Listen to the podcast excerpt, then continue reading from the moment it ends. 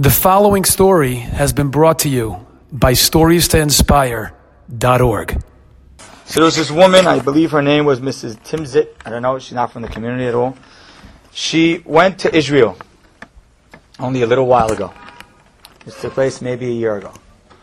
And she, you know, the family was very um, close to Israel, maybe a little Zionistic. And they were in Herzliya, her and her husband, one afternoon. They were eating in a restaurant. And she tells us, you know what, the view from upstairs is gorgeous. Why don't we sit in the restaurant? On the second floor, we see a beautiful view. Husband says, no problem, they go upstairs.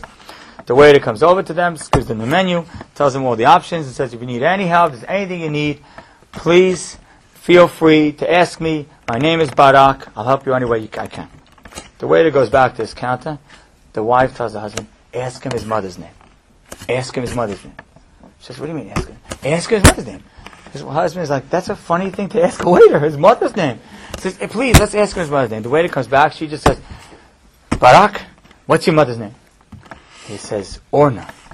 She says, no. He says, yeah. He says, why you asking my mother's name?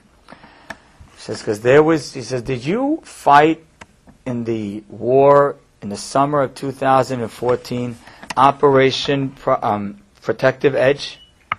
He says, yeah, how do you know? He says, here's how I know in America, we they gave out chapters of Tehillim for people, and every person took a different chapter.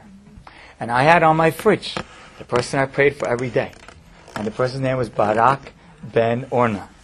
And I used to wonder, is he, how's he doing?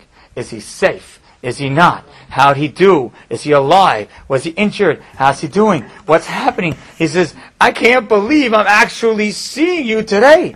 The soldier was like so amazed. He said, I don't know what to tell you. He said, I can't believe you. He said, we went in the unit. We had very tough missions. He said, some of my friends were killed. Some of my friends were hurt. I came out perfectly safe. I can't even believe from across the world you prayed for me. And the woman went back home and this, the man was like so enamored. Two weeks later, he sent her an email. And he said, For years I haven't put on my tefillin. He said, But when Hashem sent the person who prayed for me from the other side of the world to be my customer in the restaurant, and I got to meet that person, I saw the other half of what I do. And I, for the past two weeks, I've been putting on tefillin, and I plan to put it on every single day.